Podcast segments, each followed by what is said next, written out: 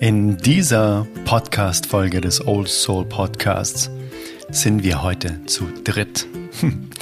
Wir unterhalten uns im Trio und das wirklich in einer Runde, die ich mir gar nicht schöner hätte vorstellen können. Zum einen ist mein ganz lieber Freund Seum mit am Start und dann als Dritter im Bunde ist der 91-jährige Kurt Tepperwein mit im Gespräch. Und Seom und ich hatten die große Ehre, uns einfach mal wirklich die Fragen rauszusuchen, die uns selbst und auch, ja, auch die Community interessiert hat. Und wir durften Kurt genau diese Fragen stellen. Der eigentliche Grund und ja, wundervolle Anlass dieses Interviews ist unter anderem ein Song, den wir genau in dieser Konstellation zu dritt gemacht haben. Kurt hat Seum eine Sprachnachricht geschickt und hat darin einfach seine Interpretation von Dankbarkeit niedergesprochen. Und Seum hat daraus ein wundervolles Rap-Arrangement geschrieben, indem er einfach Schnipsel aus der Sprachnachricht herausgeschnitten hat und mit seinen Worten komplementiert hat. Und ich durfte den Chorus komponieren und es war ein Projekt in Leichtigkeit und den Song, den kannst du einfach auch auf Spotify hören, wenn du in den Show Notes einfach klickst. Kurt Tepperwein ist unter anderem auch der Mentor von dem lieben Steffen Kirchner, der hier immer wieder diesen wundervollen Soul Talk mit mir führt in diesem Podcast. Und Kurt hat eine Weisheit und ist für ganz, ganz viele Menschen auch ein spiritueller Mentor. Ja, wie es, glaube ich, jetzt zu diesen Lebzeiten nicht viele gibt. Mit dieser Tiefgründigkeit und dieser Erfahrung. Und vor allem auch dieser Art und Weise, Dinge leicht zu verpacken. Er hat zum Beispiel ein Buch geschrieben über die geistigen Gesetze. Das inspiriert mich auch jedes Mal wieder, das Gesetz der Resonanz, das Gesetz der Polarität. Das sind einfach Gesetze, das sind Naturgesetze, die wir einfach verstehen dürfen. Und das hat Kurt so wundervoll auch in seinem Buch niedergeschrieben. Und ich wünsche dir jetzt mal ganz, ganz, ganz viel Spaß mit diesem Interview. Die erste Frage an Kurt ist, was denn eigentlich sein Anliegen jetzt hier in dieser Inkarnation für ihn ist. Let's go Intro. Hey Mother Nature, you're so wonderful. You're full of wonders overall. You are the oldest soul. Mein Anliegen besteht eigentlich nur aus einem Wort, aufwachen. Hm. Das heißt, die meisten Menschen schlafen und träumen nur vom Leben und halten das für Leben. Äh, klar, der Träumer weiß ja nicht, dass er träumt. Der, der hält das für die Wirklichkeit. Und äh, wir stehen aber vor großen Herausforderungen in der Welt, die kann man träumend nicht bewältigen. Äh, da muss ich aufwachen und muss in die Realität gehen, muss die überhaupt erstmal erkennen. Und das ist aber auch noch nicht die letzte Erfahrungsebene. Das ist nur mal die Handlungsebene. Aber äh, dann geht das Erwachen noch einen Schritt weiter äh, auf die Ebene der Wirklichkeit. Und die meisten Menschen, für die ist Wirklichkeit und Realität dasselbe. Das bedeutet dasselbe. Die kennen da keinen Unterschied. Aber äh, der Unterschied ist, Wirklichkeit heißt so, weil sie wirkt. Sie bewirkt Realität ständig. Äh, Realität ist nur das, was bewirkt wurde. Das, also die Wirkung, das Ergebnis. Mhm. Und äh, deswegen sollten wir eben dann, wenn wir endlich aufgewacht sind und in der Realität sind und handeln können, äh, sollten wir erkennen, äh, dass es noch einen Schritt zu tun gibt. Aber ich bin schon froh, wenn Sie so weit erwachen, dass Sie erstmal in der Realität sind. Solange Sie im Traum sind, äh, kann das Haus brennen und sie träumen dann vielleicht, äh, weil die Eindrücke doch ein bisschen äh, zu ihnen dringen in den Traum. Sie träumen mich jetzt am Lagerfeuer, ich rieche den Rauch und fühle mich unheimlich wohl. und sterbe an Rauchvergiftung, ohne das überhaupt zu merken, dass das Haus brennt.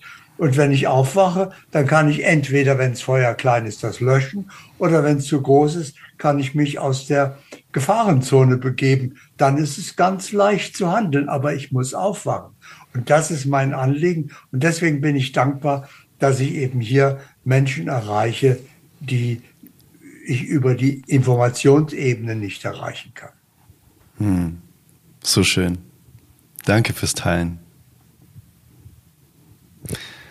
Wollen wir mal starten? Wir haben quasi ähm, uns überlegt, dass jeder dir Fragen stellen darf, die einfach so aus dem Herzen kommen und vor allem die uns auch oft erreichen. Und eine Frage, die mich ganz oft erreicht, ist die Frage nach der Berufung.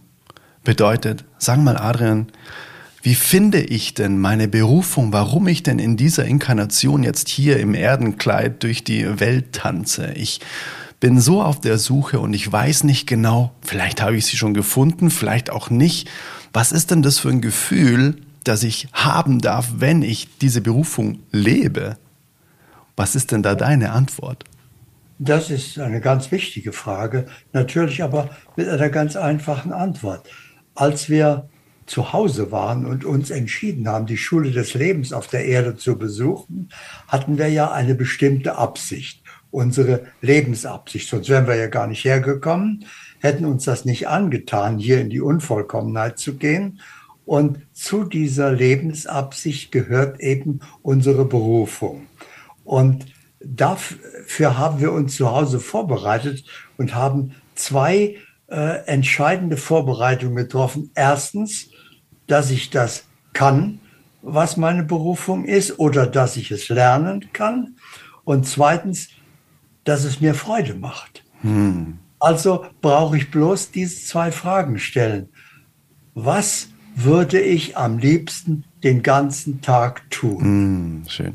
Hm. Ja, so.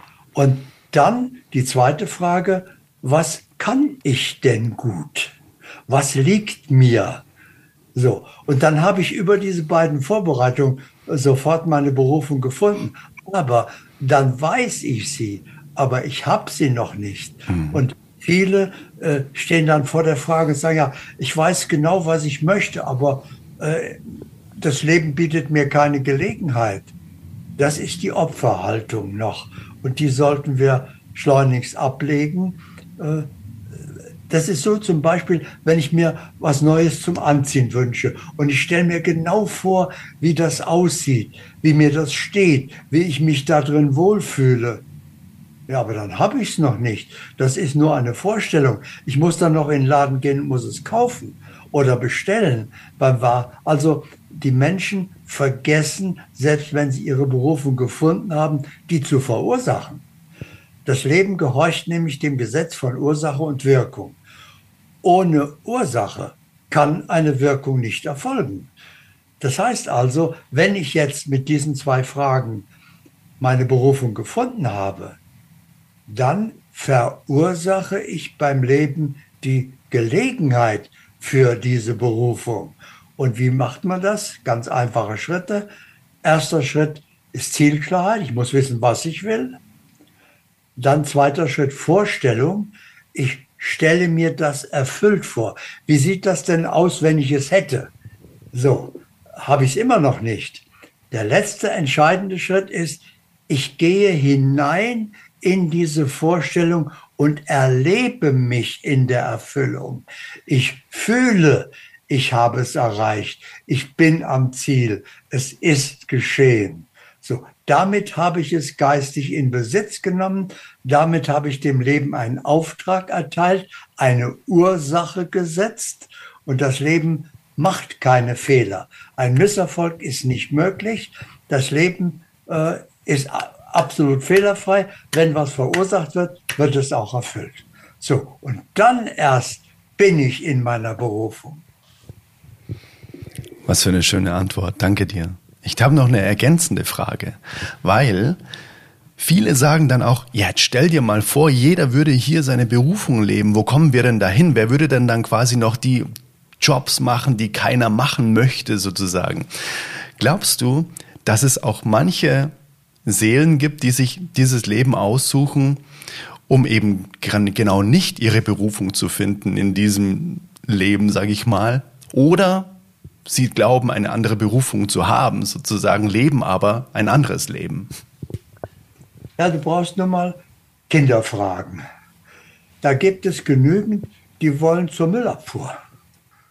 Mm. Ja? Äh, oder Rennfahrer oder Astronaut mm. oder Lehrer oder Arzt oder was auch immer, was sie in ihrer Vorstellung haben. Das heißt also, äh, es gibt für alles jemanden, der es tut. Mm. Wenn es tatsächlich Tätigkeiten gibt, die keiner tun will, dann gibt es welche, die erfinden Maschinen, die das tun, was keiner tun will. Haben wir ja heute schon in der Autoproduktion zum Beispiel. Da sind fast nur noch Roboter, da sind nur noch ein paar Ingenieure, die äh, die Weichen stellen und über einen Computer aufpassen, dass alles läuft. Aber äh, die Schwerarbeit machen eigentlich die Computer. Mhm. Und äh, das sind alles so Überlegungen, die der Verstand hat. Mhm. Fragen äh, für Probleme, die sich überhaupt nicht stellen in der Wirklichkeit. Der Verstand erfindet immer Probleme und dann weiß er keine Lösung. Äh, aber das 80 Prozent dieser vorgestellten Probleme existieren überhaupt nicht. Also brauchen wir nur mal in die Situation reingehen und dann, äh, wenn tatsächlich da etwas ist, was getan werden muss und es ist keiner da, der es tut. Wenn ich wach bin und bin bei Bewusstsein, bin ich ja in der Wahrnehmung. Dann schaue ich hin, aha, wie ist denn diese Aufgabe zu lösen? Ah, da muss ich den informieren, dass, oder der muss das lernen oder ich lerne oder wie auch immer. Dann sehe ich ja die Lösung, sehe die Schritte, den besten Weg, den optimalen Zeitpunkt und dann löse ich die Aufgabe, da war nie ein Problem. Da war nur eine Aufgabe und ich habe wahrgenommen, äh, was zu tun ist, um die zu lösen und habe die gelöst. Aus. Hm. Danke dir. Vielen Dank. Lieber Kurt, ich habe einen Großvater, der ist über 90, ich liebe ihn sehr. Und sein Sohn, also mein Vater, ist vor zwei Jahren gestorben. Und seine Frau, also meine Oma, vor einem Jahr. Und seitdem ist er sehr traurig geworden. Und in den letzten Wochen ist es ihm immer schlechter gegangen und seine Niere arbeitet nicht mehr richtig und er möchte keine Dialyse und hat gesagt, für ihn wäre es schön, wenn das jetzt einfach der Moment ist, in dem er gehen darf. Und das war ein sehr schönes Gespräch. Ich war vor paar Tagen nochmal bei ihm und spürte, dass da so ein ganz tiefer Frieden in ihm liegt. In dieser Annahme, dass er jetzt einfach gehen darf und dass das für ihn in Ordnung ist. Und ich spürte dann in mir, dass so ein Teil von mir ihn so überzeugen möchte, ja, aber vielleicht geht ja die Niere wieder, vielleicht ist es doch noch möglich und spürte aber, dass das ja gar nicht seinem Wunsch entspricht. Und dann habe ich überlegt, woher das kommt und das ist ja so ein bestimmter Widerstand in uns, vor allem jungen Menschen, denke ich, dass wir den Tod nicht sehen wollen, dass wir die, die Realität vielleicht nicht akzeptieren wollen. Weil für ihn ist es ja schön zu gehen und er ist im Frieden damit und das ist wirklich gut, er freut sich darauf. Und dann ist mir so meine Vergänglichkeit vor Augen geführt worden, weil ich gemerkt habe, wenn man 30, 40 ist, dann will man das oft nicht wahrhaben, dass das Leben endet und dass der Tod eine, eine reale Konstante in unserem Leben ist. Und daher meine Frage, hast du das in jüngeren Jahren mit 30 oder 40 auch mal erlebt, dass du mit der mit der Vergänglichkeit konfrontiert wurdest, weil es ja an sich was, was Schönes ist. Es bringt einen in den Moment. Seit ich das Gespräch mit meinem Opa geführt habe, lebe ich die Tage noch bewusster, noch intensiver. Und frag mich, ob das dir auch mal so gegangen ist, als du jünger warst.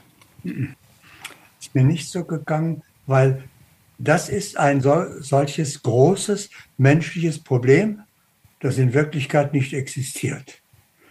Nämlich, die Vergänglichkeit ist nicht existent. Hm. Wir sind ewiges Sein. So, wir waren immer, wir werden immer sein. Wir sind hier nur vorübergehend zu Gast, um eine kurze Erfahrung zu machen, die wir aus der Froschperspektive ein Leben nennen.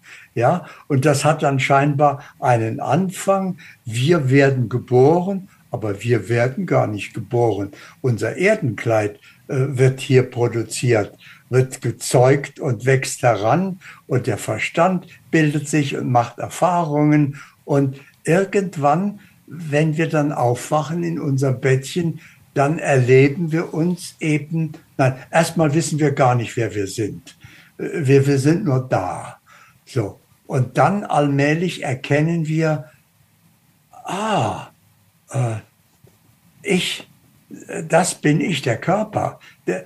Da fühle ich ein Tier, was mich von innen auffrisst und ich weiß nicht, dass das Hunger ist. Und dann kommt ein liebevolles Wesen und gibt mir was zu essen. Und dann ist das Tier zufrieden und schläft wieder ein. Und ich bin zufrieden und so allmählich identifiziere ich mich mit dem Körper. Und dann kommt irgendwann der Moment, da bin ich noch nicht mal ein Jahr, paar Monate alt, dann entdecke ich mich als Schöpfer. Dann lege ich in mein Bettchen und dann tauchen auf einmal so Zappelmänner vor meinen Augen auf und verschwinden wieder. Und ich denke, was war das denn jetzt? Da sind sie wieder. Jetzt sind sie wieder weg. Und dann entdecke ich, und das ist eine großartige Entdeckung, ich kann machen, dass die kommen und ich kann machen, dass sie gehen. Guck, da sind sie, jetzt will ich, dass sie da sind und jetzt will ich, dass sie verschwinden. So, und dann erlebe ich mich zum ersten Mal als Schöpfer ich kann hier im Leben etwas verändern. Ich kann hier eingreifen. Ich bin nicht nur dem ausgeliefert, dem Leben. So. Und so fange ich an zu leben, aber ich lebe in der Illusion, eben ein Mensch zu sein. Und das ist beabsichtigt, das habe ich als Bewusstsein beschlossen. Denn wenn ich als Bewusstsein, als vollkommenes, ewiges Sein hier in diese unvollkommene Welt gekommen wäre, äh, ohne die Vorbereitung, ich würde auf dem Absatz kehrt machen, würde sagen, also hier bin ich ganz falsch. Also hier ist ja eine Katastrophe, das läuft ja alles schief und bin wieder weg. Äh, und damit ich mich auf diese Unvollkommenheit einlasse, denn ich kann meine eigene Vollkommenheit nur im Spiegel der Unvollkommenheit erkennen. Zu Hause gibt es keinen Anlass, da, da, kann ich das ja nicht erkennen. Da ist alles vollkommen. Äh, und deswegen bin ich hier, aber dann muss ich mich auf die Unvollkommenheit einlassen. Und deswegen habe ich vergessen, wer ich bin. Ich habe meine Vollkommenheit vollkommen vergessen. So, und jetzt erlebe ich mich, aber jetzt ist es meine Aufgabe, mich so schnell wieder zu erinnern. Nachdem ich mich jetzt eingelassen habe, äh, träume ich ja noch immer vom Leben und und ich schlafe ja noch. Ich muss also erstmal aufwachen, auf die Ebene der Realität kommen und irgendwann vielleicht später auf die Ebene der Wirklichkeit zu Bewusstsein kommen, in die Wahrnehmung und so weiter. Aber das ist beabsichtigt, das ist alles vollkommen in Ordnung. Aber das Problem ist, die meisten Menschen schlafen ein Leben lang, sterben irgendwann, ohne je aufgewacht zu sein und haben gar nicht angefangen zu leben. Sie haben die ganze Zeit nur geträumt und haben sich im Traum vorbereitet auf das Leben. Das ist eine wichtige Phase. Das ist wie im Mutterleib. Du kannst nicht gezeugt werden und springst dann raus ins Leben.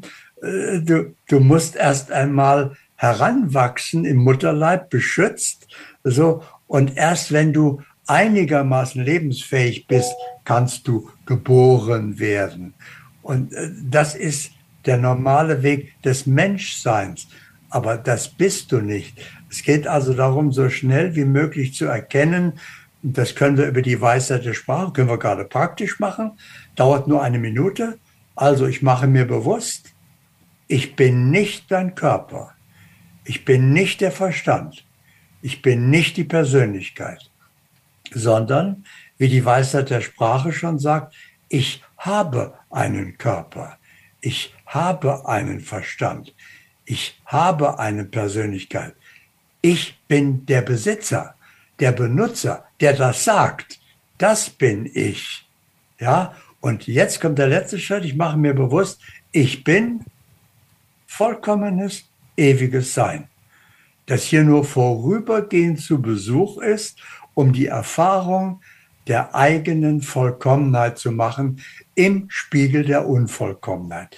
Dazu brauche ich die Welt der Dualität, das Anderssein, äh, denn erst in diesem Spiegel kann ich meine Vollkommenheit erkennen. Und meine Aufgabe ist es, meine eigene natürliche Vollkommenheit, die die ganze Zeit ja da ist, die ich nur vergessen habe, zum Ausdruck zu bringen als mein Leben. Das heißt also, können wir auch gleich praktisch machen, ich fange an, alles, was ich tue, egal was es gerade ist, so vollkommen wie möglich zu tun. Bewusst. Also Achtsamkeit darauf. So, ihr sitzt gerade so dekorativ vor mir rum. Also äh, jetzt einmal ganz bewusst bequem sitzen. Richtig, wie, wie stimmt es für mich zu sitzen? Fühle ich mal, wenn ich stimmig fühle, fühle ich nicht mein Bewusstsein. Ja, äh, das kann nur stimmig beurteilen. Ah, jetzt sitze ich, nichts drückt, alles ist gut. Okay, so. Und so lebe ich ab jetzt, egal was ich tue, dieses Gespräch führen, mache ich so vollkommen wie möglich. Ja, ich muss nicht versuchen, äh, besser zu sein, als ich bin. So vollkommen wie möglich reicht. So. Ich halte nur meine Aufmerksamkeit immer gerichtet auf meine eigene natürliche Vollkommenheit und tue alles so vollkommen wie möglich. Und dann passiert ein Wunder. In dem Moment, wo ich das mache, setze ich ja die ganze Zeit vollkommene Ursachen. Das heißt, mein ganzes Leben wird sofort immer vollkommener, weil ich ja Vollkommenheit verursache, bestmöglich, ja, und erlebe bestmögliche Vollkommenheit. Das heißt, ich erfülle ganz schnell meine Lebensabsicht. Und jetzt zu dem Opa noch einmal, äh, der ist bereit zu gehen, aber nicht fertig. Er kann nicht gehen, weil er trauert noch um seine, um den Verlust. Äh, und das ist Illusion. Und damit er nicht nochmal zurückkommen muss und das als Lektion, als Karma hier erleben muss, äh, wartet das Leben noch und hält den Lebensfunken aufrecht, damit er erkennt, Trauer ist Egoismus. Ja, ist menschlich, verständlich, natürlich. Ja, äh, ein Mensch würde aufschreien sein, von wegen. Also Trauer ist eine ganz tiefe menschliche Erfahrung. Da ist ja eine Bindung da. Ich spüre den Verlust so. Der hört gar nicht zu, wie egoistisch das ist, was er sagt. Der sieht nur, wie sein Ego das Gehen des anderen als Verlust empfindet. Aber was soll der andere denn machen, wenn er seine Schulzeit beendet hat? Äh, soll er da noch einfach mal Ehrenrunde drehen und eine Klasse mitmachen? Nur weil, das ist Egoismus, sondern und wenn er wach, wenn er das erkennt, dann kann er gehen, äh, ist zu erkennen, ich bin dankbar für die Zeit, die wir miteinander hatten dass ich diesem Menschen begegnet bin, dass ich mit dem verheiratet war, dass ich diesen Sohn habe, diesen Enkel, dass ich in dieser Situation bin. Ich bin zutiefst dankbar und freue mich, dass die anderen ihre Schulzeit beendet haben und nach Hause dürfen. Und ich sehe sie ja auch wieder, wenn ich auch nach Hause komme. Also da ist kein Verlust, niemand ist gestorben, äh, alles ist gut, völlig in Ordnung. Und dann bin ich wirklich in Frieden. Und dann kann meine Lebensflamme erlöschen und ich kann auch nach Hause und treffe die anderen wieder. Dankeschön. Ich hätte gern noch eine ergänzende Frage zu dem Ego, weil das ist auch was, was mir ganz oft ja, widerfährt. So eine Adrian, was, was ist denn eigentlich dieses Ego? Oder vielmehr, wenn man egoistisch ist, ist es denn unsere Aufgabe, unser Ego zu erkennen und aufzulösen oder uns davon zu trennen, weil das Ego einfach schon ein Teil unseres irdischen Lebens ist. Das kann, können wir nicht ignorieren. Brauchen wir auch nicht, sollten wir auch nicht. Wir sollten nichts ignorieren. So, machen wir uns einmal bewusst, wie ist denn Ego entstanden? Mhm. Wenn wir zu Hause sind, gibt es kein Ego. Mhm. Ja, wir sind Bewusstsein. Äh, so.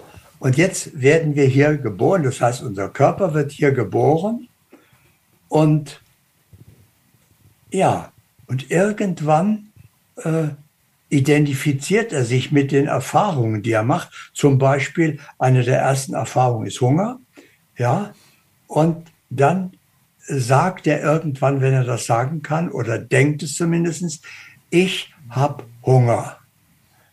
Ja, ich bin müde. Ist gar nicht wahr. Er müsste wirklich sagen, mein Körper hat Hunger. Mein Körper ist müde. Ich, Bewusstsein, bin ich müde. Ja, Bewusstsein braucht keinen Schlaf. Bewusstsein braucht auch keine andere Nahrung als Licht. Und das ist ja reichlich da. Also äh, das Bewusstsein hat auch keinen Hunger. Also äh, da kommt diese Identifikation her. Und jetzt zu euch. Wen meine ich, wenn ich ich sage? nicht wen, de, wen denke ich, der das ist, wen, sondern wen fühle ich als ich. Ist das mein Körper? Ist das mein Verstand? Ist das meine Persönlichkeit? Oder ist das das Bewusstsein, das ich bin? Das muss ich entscheiden. Und das ist meine geistige Geburt. Und das ist der Beginn des Lebens. Denn solange ich noch in der Illusion lebe, ein Mensch zu sein, bin ich im Traum. Erst wenn ich erkenne, nicht äh, zu wem ich ich sage, ich bin vollkommenes ewiges Sein. Ich bin hier nur vorübergehend zu Besuch. Ich bin weder geboren worden, noch wachse ich heran, äh, noch werde ich krank, kann ich auch, ein Bewusstsein kann auch nicht krank werden. Das sind alles nur menschliche Erfahrungen. Äh, ich ich kann auch nicht sterben. Das kann nur, äh, das nennen wir äh, Tod. Aber in Wirklichkeit ist es so, dieser Körper, den Sie im Spiegel sehen, der lebt gar nicht wirklich. Der hat kein eigenes Leben. Wenn Ihre Eltern miteinander geschlafen haben und Ihr Bewusstsein hätte nicht entschieden, in dieses befruchtete Ei zu gehen, wäre gar nichts passiert. Wäre wieder ausgestoßen worden und die haben halt miteinander geschlafen. Und die auch verheiratet ist ja alles völlig in Ordnung, menschliche Erfahrung. Äh, und jetzt entscheiden sie sich, diese frei gewordene Lehrstelle zu besetzen und sagen, da gehe ich rein. Das sind meine Eltern, meine Umgebung, da kann ich meine Lebensabsicht am besten verwirklichen. Okay, nichts wie rein. Und jetzt bringen Sie Leben mit. Sie sind das Leben. Bewusstsein ist das Leben. Das heißt, Sie beleben das befruchtete Ei. Und jetzt fängt das an, sich zu entwickeln. Und genauso ist das jetzt mit Ihrem Opa und mit jedem natürlich. Äh, der Körper muss so lange weitermachen, bis das Bewusstsein rausgeht. Und das Bewusstsein geht erst raus, wenn es diesen Körper nicht mehr braucht. Und es braucht diesen Körper nicht mehr, wenn es die letzte Erfahrung der Lebensabsicht gemacht hat. So.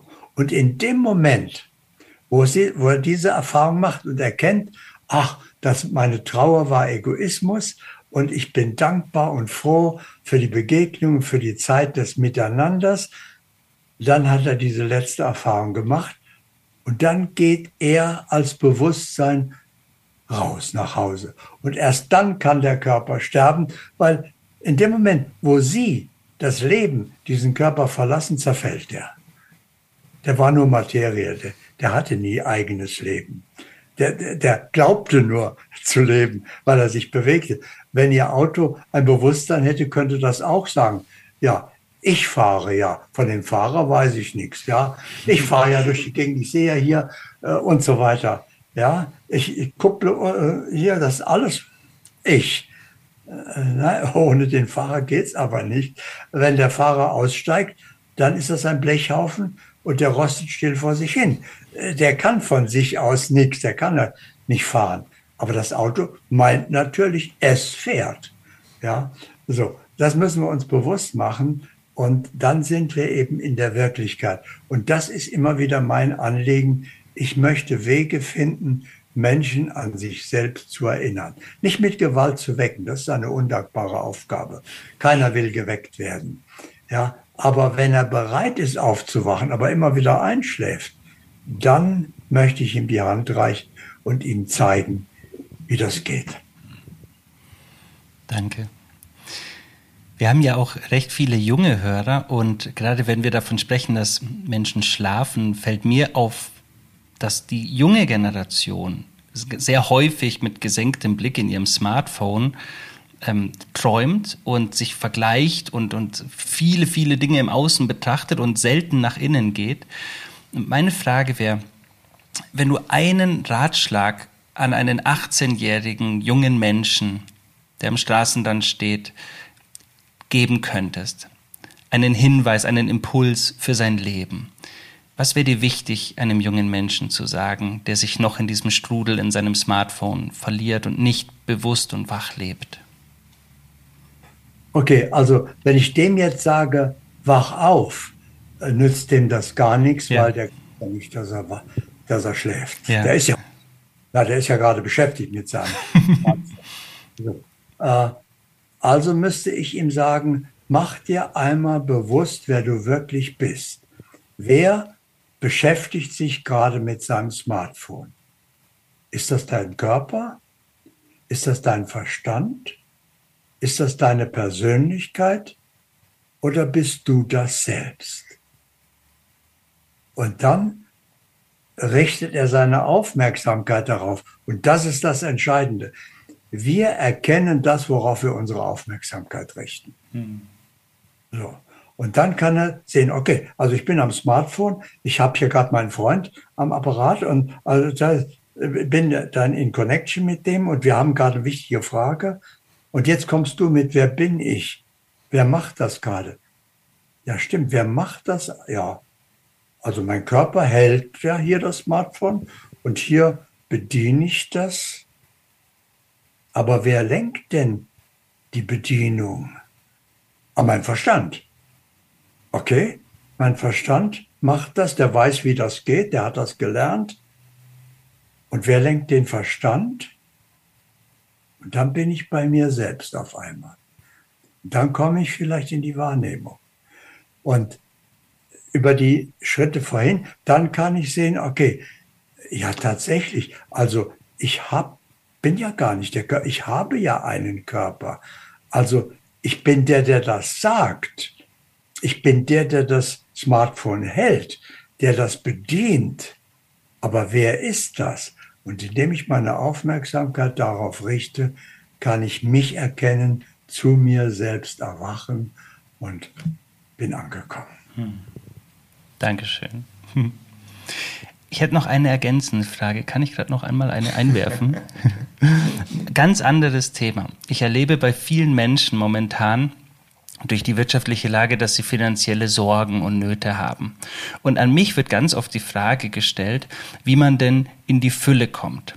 Und für mich war irgendwann der Punkt da, dass ich Reichtum für mich persönlich eingeladen habe und mein Bewusstsein auf Fülle gelenkt habe. Dass ich Fülle bin, dass in mir Fülle ist, dass das Leben Fülle ist. Und jetzt meine Frage, gab es in deinem Leben auch Momente, in denen du vielleicht Armut empfunden hast oder Mangel? Und wenn ja, wie bist du da rausgekommen? Gibt es da einen Hinweis, den du teilen kannst, wie Menschen leichter in die Fülle kommen? Also ich habe es auf die harte Tour gelernt. Ich war 13, als der letzte Weltkrieg zu Ende ging. Da lag alles in Trümmern, es gab keine Versorgung, äh, keine Läden, die offen waren, du konntest nichts kaufen. Und viele sind verhungert. Also, weil, es, weil sie weil es einfach nichts gab. Das heißt, die nächsten zwei Jahre hatte ich ständig Hunger. Und wenn ich geträumt habe, mein Ziel war, ich habe geträumt davon immer wieder, dass mir irgendein gütiger Mensch eine Kartoffel schenkt. Hm. Und habe mir vorgestellt, die kann ich dann in Scheiben schneiden und lege sie auf die heiße Herdplatte und dann werden die schön knusprig und dann kann ich die ganz langsam essen und äh, zwei Jahre lang wusste ich nicht, wie satt sein ist, sondern wir waren ja nie satt, sondern wir hatten ein bisschen was manchmal, nur ein, wenn überhaupt einmal am Tag. Und dann habe ich das ganz behutsam gelernt. Erst habe ich gedacht, ja, okay, jetzt habe ich noch ein Stück Brot oder was auch immer. Aber morgen, wo soll das herkommen? Es gibt ja keine Läden, es gibt keine Versorgung, es gibt, wir haben nichts zum Tauschen. Äh, und, und auf wunderbare Weise hatte ich morgen wieder irgendein etwas zu essen. Und nach ein paar Wochen habe ich daraus die Erfahrung gemacht, und ich, mir ist das damals aufgefallen, dass ich nicht mehr dachte, wo werden wir, äh, nein, werden wir morgen auch was zu essen haben, sondern wo wird denn morgen mein Essen herkommen? Das heißt, ich habe schon unterstellt, äh, also äh, irgendwie geht's weiter, aber wie soll das denn gehen? Äh, es gibt noch immer keine Läden, es gibt noch immer keine Versorgung, wir haben noch immer nichts zum Tauschen.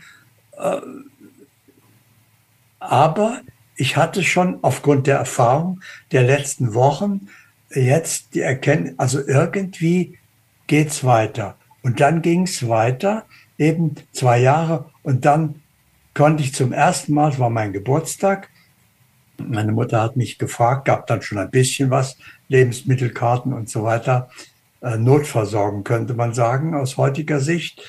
Äh, 800 Kalorien im Monat, am, am Tag, am Tag. So, ja. Und äh, was ich als äh, 14, 15-Jähriger da eben mir nur vorstellen konnte, Geburtstagsgeschenk,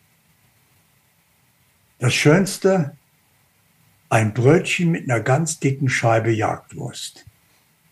Schönere Dinge konnte ich mir nicht vorstellen. Gab es ja auch nicht. Das, das war ja das Schönste.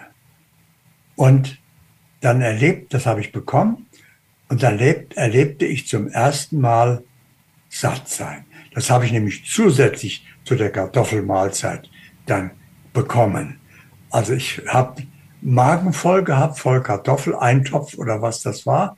Und dann habe ich mein Brötchen mit der dicken Scheibe Jagdwurst gegessen. Und da war ich satt. Und da konnte ich nachher nicht schlafen, weil ich das nicht gewohnt war, satt zu sein. Und dann habe ich diese Erfahrung eben gemacht, satt zu sein. Und habe dann nachher gelernt, das ist eigentlich der Normalzustand. Und Hunger ist die Ausnahme. Und dann isst man ja was, weil man dann auch was hat, wenn man Hunger hat. Und so habe ich gelernt, Erfolg zu haben. Das heißt also, erst war Erfolg Überleben, dann war Erfolg wieder was zum Anziehen zu haben. Man hatte ja jahrelang nichts, kein Nachschub mehr. Äh, die Kleider waren für Jugendliche teilweise zu klein, musste Naht aufgetrennt werden, dass man noch reinpasste, aber verschlissen, aber es gab nichts Neues.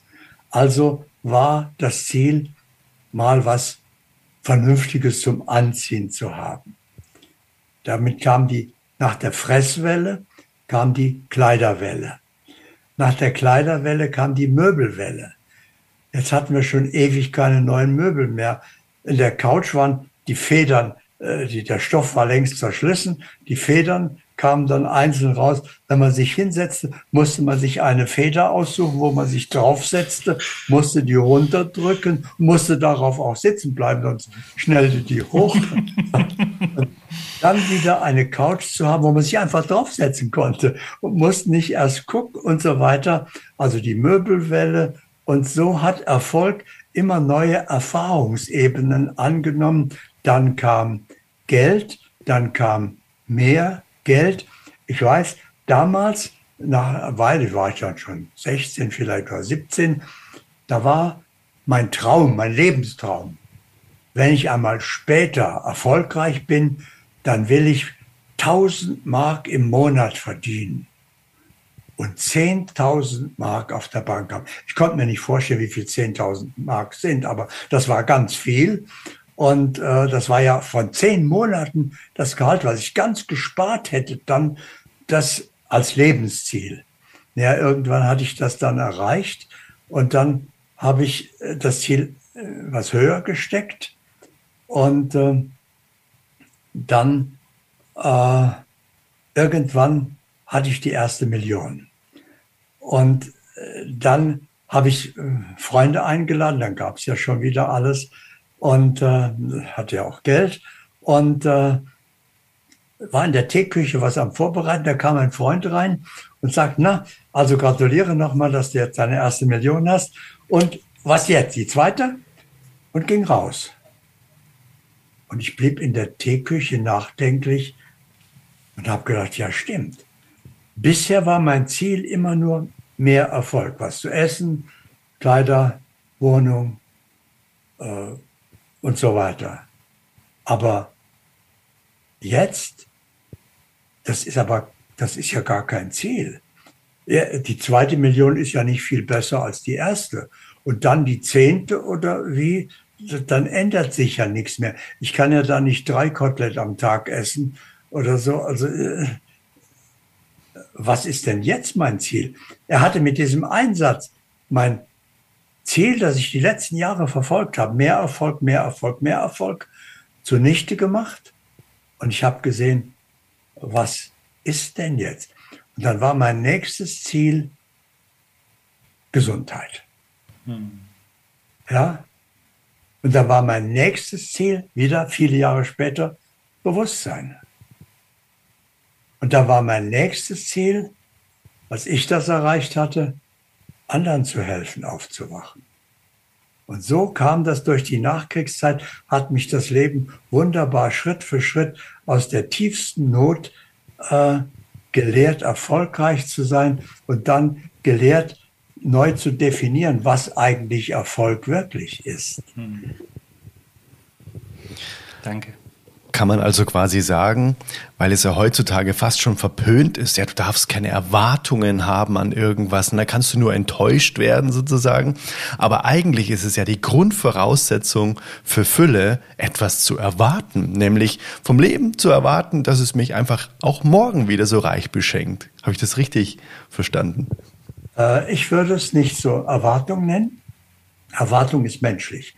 Menschen erwarten etwas. Bewusstsein weiß, mein natürliches Wesen ist Fülle. Zu Hause ist immer alles da. Warum? Weil bewusst, worauf Bewusstsein, das ist ja Energie, worauf Bewusstsein die Aufmerksamkeit richtet, das tritt in Erscheinung. Das heißt, Energie nimmt die gewünschte Form an. Zu Hause geschieht das sofort, unmittelbar, also Mangel kann gar nicht entstehen, sobald äh, etwas, ein Wunsch entsteht, äh, nimmt die Energie äh, die Form der Erfüllung an, aus. Und jetzt zu erkennen, hier ist das genauso, nur durch die träge Materie verzögert. Ja, ich bin immer noch Schöpfer, ich kann immer noch verursachen, aber ich muss es verursachen. Das heißt, noch jetzt wichtiger Satz, alles, was ich erlebe, habe ich verursacht. Bewusst oder unbewusst? Meistens unbewusst. Ja? Alles, was ich erleben will, muss ich verursachen, sonst kann es ja nicht in Erscheinung treten. So. Und jetzt, wenn ich also Fülle haben will, muss ich sie äh, nicht erwarten, sondern also sondern in Besitz nehmen. Aber wenn ich erwachtes Bewusstsein bin, brauche ich keine Ursachen mehr setzen, brauche ich nichts mehr verursachen, denn dann bin ich eine lebende Ursache für die natürliche Fülle, die ja mein Wesen ist. So, das heißt also, dann hört das, das Manifestieren brauche ich nur als Mensch, als ich, als Verstand, als jemand, der noch Wünsche, Ziele hat, vorwärts kommen will, was erreichen will. Aber damit verursache ich natürlich Folgen und Karma. Muss wieder herkommen, muss das Karma erleben. Und dann bin ich im Rad der Wiedergeburt gefangen. Sobald ich aber aufgewacht bin und bin eine lebende Ursache für Vollkommenheit, für absolute Gesundheit. Ich bin zum Beispiel über 90, werde jetzt 91. Äh, da, da muss man Krankheiten haben. Ja, schon mit 80 oder noch früher äh, haben ja die meisten Zipperlein. Aber gar nichts. Ja, da kommt nichts, weil es nicht verursacht ist. Hm. Wenn ich nämlich wach bin, dann verursache ich vollkommene Gesundheit. Der Körper spiegelt das wieder. Ich habe das Alter nicht besiegt. Ja, Materie verschleißt mit der Zeit. Das ist ganz, das ist natürlich hier. Aber äh, ich Bewusster bin vollkommen gesund. Ich kann nicht krank werden. Und wenn ich als vollkommenes, gesundes Bewusstsein meinen physischen Körper erfülle, dann fängt er an, das wiederzuspiegeln als Gesundheit, als Vitalität, als Lebensfreude. Und das erlebe ich gerade. Mein Alter sieht ganz anders aus, als ich mir das früher vorgestellt habe und als ich das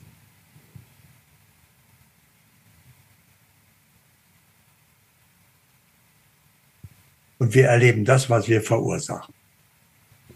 Und als Krönung könnte ich noch sagen, einen letzten Satz. Äh, während ihr da so dekorativ vor mir rumsitzt, verursacht ihr ständig Zukunft. Jeder, ohne Ausnahme, denn jeder schafft sich sein Schicksal selbst. Wie? Durch sein So-Sein. Wir sind reine Energie. Energie hat eine bestimmte Schwingung. Und diese bestimmte Schwingung senden wir ständig aus. Das können wir nicht stoppen. Und ziehen damit der Schwingung entsprechende Umstände an. Da hat einer eben ein schweres Schicksal, das ist ein Urteil des Verstandes, gibt es nicht, und der andere hat ein angenehmes Schicksal oder sogar ein wunderbares Schicksal. In Wirklichkeit entspricht das nur seinem So-Sein und das Geheimnis ist, in jedem Augenblick kann er alles ändern, indem er sein So-Sein ändert und sich mit der entsprechenden Energie erfüllt. Zum Beispiel, um auf die Frage zurückzukommen, mit natürlicher Fülle. So. Und dann äh, erwarte ich die nicht. Wenn ich die nämlich erwarte, verlege ich die in die Zukunft. Mm. Die, äh, die, die kommt dann auf mich zu irgendwann. Aber es hat noch nie jemand Zukunft erlebt. ja, es gibt jetzt. So, also wenn ich das nicht erwarte, sondern meine Aufmerksamkeit richte auf diese natürliche Fülle, die ich bin mhm. und sage, Dank, ich danke für die natürliche Fülle, die jetzt in meinem Leben ständig in Erscheinung tritt und mein Leben angenehm macht. Mhm. Diese gefühlte Dankbarkeit verursacht das, wofür ich dankbar bin. Mhm. Hm. Das ist das ganze Geheimnis. Ja, das war ein wundervolles, Lüften des Geheimnisses. Danke dafür. Und genau das bringt eigentlich schon die Botschaft von unserem gemeinsamen Lied so schön auf den Punkt. Denn die Dankbarkeit für diese Fülle ist ja zentraler Bestandteil dessen. Wir haben von dir eine Aufnahme bekommen, wo du eine wunderschöne Metapher aufgezählt hast, was wir vom Leben lernen können, was man von der Sonne lernen kann, was man vom Wind lernen kann, vom Regen, von den Steinen. Und dazu habe ich einen Text geschrieben, habe ähm, meine Songzeilen mit deinen kombiniert und habe daraus ein, ja, ein schönes Lied kreiert. Und der Adrian hat für uns eine Melodie komponiert. Und im Refrain sagen wir immer so schön, dafür, beziehungsweise sagst du so schön, dafür bin ich dankbar folgt den Klängen des Seins mit deiner Liebe als Mantra. Dafür bin ich dankbar. Und ich habe das gelernt von etwas ganz Unscheinbarem, nämlich von der Briefmarke. Okay. Eine Briefmarke hat eine Eigenschaft, die den meisten Menschen fehlt. Sie hält an einer Sache fest bis ans Ziel.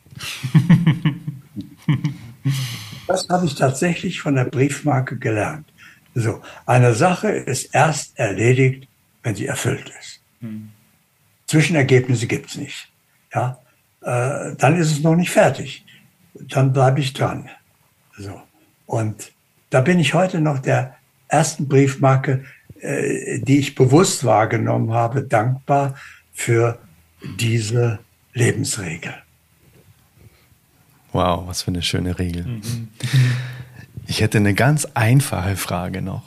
Und zwar, durch das, dass wir jetzt, wie wir jetzt hier sitzen, zu dritt, einfach zusammen auch Musik kreiert haben, die Menschen zum Leuchten äh, bringt, im besten Fall, wollte ich dich einfach mal fragen, was hat denn Musik in deinem Leben für eine Rolle gespielt? Hast du vielleicht auch mal selbst Musik gemacht aktiv? Oder was hat Musik in deinem Leben einfach für eine, für eine Botschaft auch bereitgehalten? War das wichtig für dich? Also Musik war ein Leben lang ein wichtiger Faktor für mich, aber äh, passiv. Also als Zuhörer. Ich habe Gitarre gespielt, Mundharmonika, aber äh, nicht wirklich gut, sondern äh, nur so. Eigentlich fühlte ich mich am wohlsten, wenn ich Musik höre. Und heute weiß ich warum. Wenn ich zum Beispiel euer Lied höre, unser Lied, wenn ich das sagen darf, dann bitte äh, mache ich mir bewusst, wir sind reine Energie. Energie besteht vom Wesen her aus Schwingung. Musik ist Schwingung. Das heißt also, wenn ich Musik höre oder mache, äh, integriere ich die Schwingung der Musik in mein Energiefeld. Ich erweitere die Schwingung meines Energiefeldes um die Musik. So. Und deswegen ist diese Musik oder jede Musik ist für mich ein geistiges Medikament. Das heißt also, wenn ich Musik höre oder mache, äh, gehe ich in diese Schwingung und damit werde ich zu dieser Schwingung und damit geschieht eine Reihe von Wundern. Aber ein Wunder ist, ich verändere damit mein Leben. Weil ich verändere ja die Schwingung meines So-Seins. Ja, und damit verändere ich die Bestellung an das Leben für entsprechende Ereignisse. Und wenn ich jetzt die Harmonie unseres Liedes, äh, sagen wir es mal so, äh, ins Bewusstsein nehme und im Gleichklang damit schwinge, verursache ich entsprechend andere Realität in meinem Leben.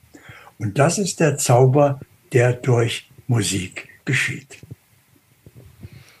So schön, genauso fühlen wir das auch. Ne? Exakt. Mhm. Wow, danke dir. Und wer dieses geistige Medikament gerne hören möchte und sich zu Gemüte führen möchte, ab dem 2. September ist es auf den Streaming-Plattformen. Der Song heißt Die Welt singt für dich. Kurt Hepperwein, Seehom und Adrian Winkler.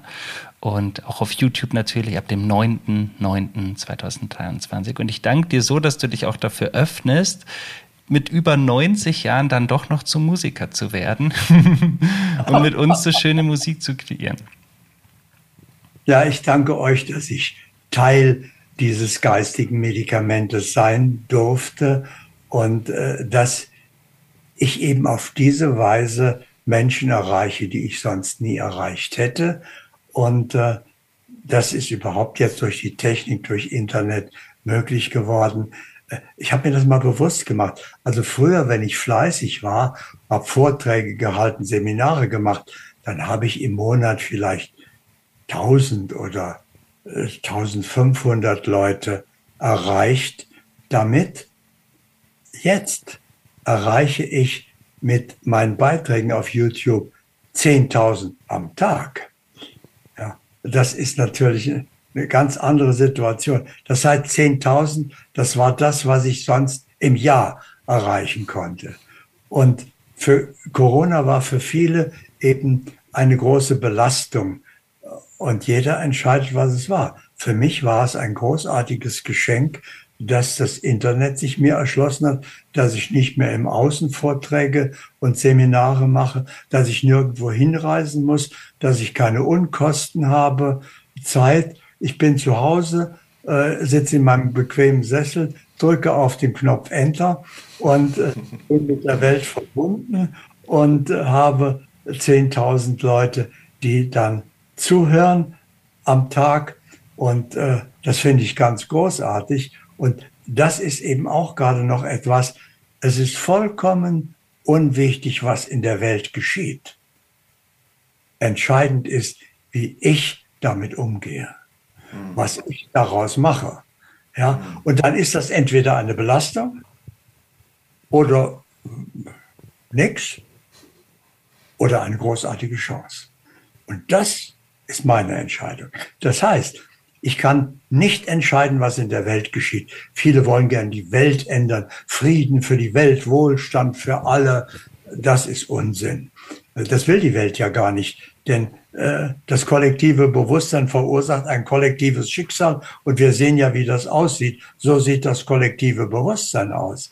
Ja, aber innerhalb dieses Weltgeschehens, auf das wir kaum Einfluss haben, gestaltet jeder zu 100 Prozent sein Leben selbst. Und das muss er aufwachen. Hm. Solange er nur träumt, äh, kann er nichts ändern. Aber in dem Moment, wo er aufgewacht ist, äh, ist er in der Realität und dann kann er Ursachen setzen und dann ist alles möglich. Das ist so schön. Das erinnert mich an die ganz kurze Geschichte, an den wundervollen Vergleich, dass quasi kochendes Wasser der Umstand ist, den man nicht ändern kann. Und ein, eine Kartoffel, wenn man die reinlegt, dann wird sie weich und ein Ei wird hart, obwohl der Umstand der gleiche ist. Und das halte ich mir immer vor Augen, dass es meine Wahl ist, ob ich ein Ei bin oder eine Kartoffel, wie ich auf einen Umstand reagiere, sozusagen. ja, und wir sollten uns bewusst machen, Umstände sind nicht einfach da. Viele erleben Lebensumstände so wie Wetter. Das ist manchmal schlecht und manchmal gut. Äh, nein, es ist immer so, wie es ihrem So-Sein entspricht. Und Sie sind der Herr Ihres So-Seins. Das heißt, das ist der Schlüssel zum Schicksal. Mit Ihrem So-Sein bestimmen Sie Ihre Lebensumstände. Musik ist ein Weg, ein wunderschöner Weg, ja, aber geistige Medikamente sind vielfältig, sind ja da. Zum Beispiel ein geistiges Medikament, was wir regelmäßig täglich nehmen sollten, ist ständige gute Laune, unabhängig von den Umständen. Hm. Die meisten Menschen spielen verkehrte Welt. Die machen ihre Laune abhängig von den Umständen. Die sagen, naja, das ist doch klar, aber wenn dich da einer ärgert oder äh, die, das Leben ist gerade nicht erfreulich, dann kannst du ja nicht gut gelaunt sein. Das ist verkehrte Welt. Wenn sie gut gelaunt sind, wird das Teil ihres So-Seins und verändert ihr, nicht die Welt, aber ihr Leben. Ja, das heißt also, wir sollten ab jetzt ständige gute Laune haben, unabhängig von den Umständen und bestimmen mit dieser guten Laune, schaffen mit dieser guten Laune eine gut gelaunte Zukunft. Danke, das passt so gut. Das passt sehr gut. Was die wenigsten wissen, äh, wir haben kurz vor uns im Gespräch, als wir aufgebaut haben, ähm, uns ausgetauscht und ich habe dem Adrian erzählt, dass ich gerade einige Herausforderungen im Leben habe und mich über ein paar Dinge innerlich ärgert und habe dabei gelacht. Und er sagte, du bist der einzige Mensch, den ich kenne, der lacht, während er von seinen Problemen erzählt. Und das umschreibst du jetzt gerade auch nochmal so schön. Machen wir uns noch einmal bewusst, es gibt kein Problem. Ja. Ja? Sondern ein Problem entsteht, also das, was geschieht, das ist völlig wertneutral. Das ist so und das ist so und das ist so. Exakt. Und dann kommt der Verstand, und sagt, okay, das ist angenehm, das ist mir egal, aber das ist natürlich ein Problem. Also ein Problem entsteht erst durch das Urteil des Verstandes. Hm. Die Ereignisse sind einfach so, wie sie sind. Und wenn ich bei Bewusstsein bin, dann gibt es nur zwei Möglichkeiten. Dann geschehen die gleichen Ereignisse, aber entweder das ist im Einklang mit mir, das stimmt für mich, was geschieht, dann lehne ich mich zurück und genieße es. Oder es stimmt nicht, dann ist es eine Chance zum Besseren. Mhm. Also es stimmt nicht und dann kann ich dem Leben sagen, äh, mein Verstand sagt, das ist ein Problem. Aber für mich ist es eine Chance. Also danke Leben, dass du mich aufmerksam machst, dass dieser Aspekt in meinem Leben nicht stimmt. Da bin ich ehrlich dankbar. Ja, ich fühle Dankbarkeit, hätte ich sonst übersehen. Mhm.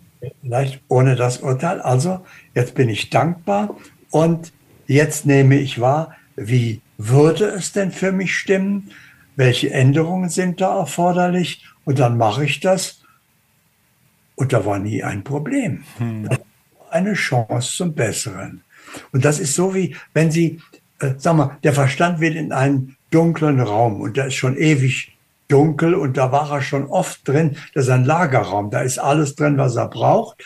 Aber da hat er sich schon auf den Kopf gestoßen, ist hingefallen und, äh, und jetzt muss er wieder, braucht er wieder irgendwas und sagt, ja, ich muss da ja rein. Und also, ob ich das finde überhaupt, äh, weil, und ob ich mir weh tue, und das erwachte Bewusstsein sieht den gleichen Raum, muss da rein, will was holen drückt auf den Knopf, macht Licht an und holt sich das auf. Da war überhaupt nirgendwo ein Problem. Mhm. Ja, das registrieren Sie gar nicht, dass der Raum dunkel ist, wenn Sie da hinkommen, sondern Sie machen einfach Licht. Mhm. So, das ist die Situation. Bin ich, wer bin ich wieder? Bin ich im Opferbewusstsein, im Traum, in der Illusion? Ja, dann erdulde ich die Umstände oder bin ich Bewusstsein? und erlebe das als Aufgabe und mache das, was zu tun ist, weil ich ja wahrnehme. Und da taucht nie wieder ein Problem auf. Und dann kommt die nächste Überraschung. Wenn nie wieder ein Problem auftaucht, gibt es auch keinen Konflikt mehr in ihrem Leben. Wenn es keinen Konflikt mehr gibt, gibt es keine Krankheit. Hm. Eine, damit eine Krankheit entstehen kann, braucht es einen Konflikt. Damit entsteht eine disharmonische Energie. Und dann muss der Körper eine Botschaft schicken in Form eines Symptoms und sagt, du, da musst du mal hingucken, da ist was nicht in Ordnung. Aber äh, wenn Sie eben das in Ordnung halten, dann verschwindet Krankheit aus Ihrem Leben. Und irgendwann nach Monaten wird Ihnen erst bewusst, sagen, Moment mal. Also ich zum Beispiel habe gewusst früher, wie ich jung war, da war es ein Naturgesetz. Im Winter hat man drei, vier Mal eine Erkältung. Äh, das ist, hat ja jeder. Ja, geht wieder vorbei und so weiter. Aber ich habe schon viele Jahre keine, auch keine Erkältung mehr gehabt, weil einfach, wenn dem Körper kalt ist oder er könnte was kriegen, dann nehme ich ja das Bedürfnis wahr und kann das erfüllen mache ein Öhrchen an oder ziehe mir eine Jacke an oder was auch immer gerade angemessen ist.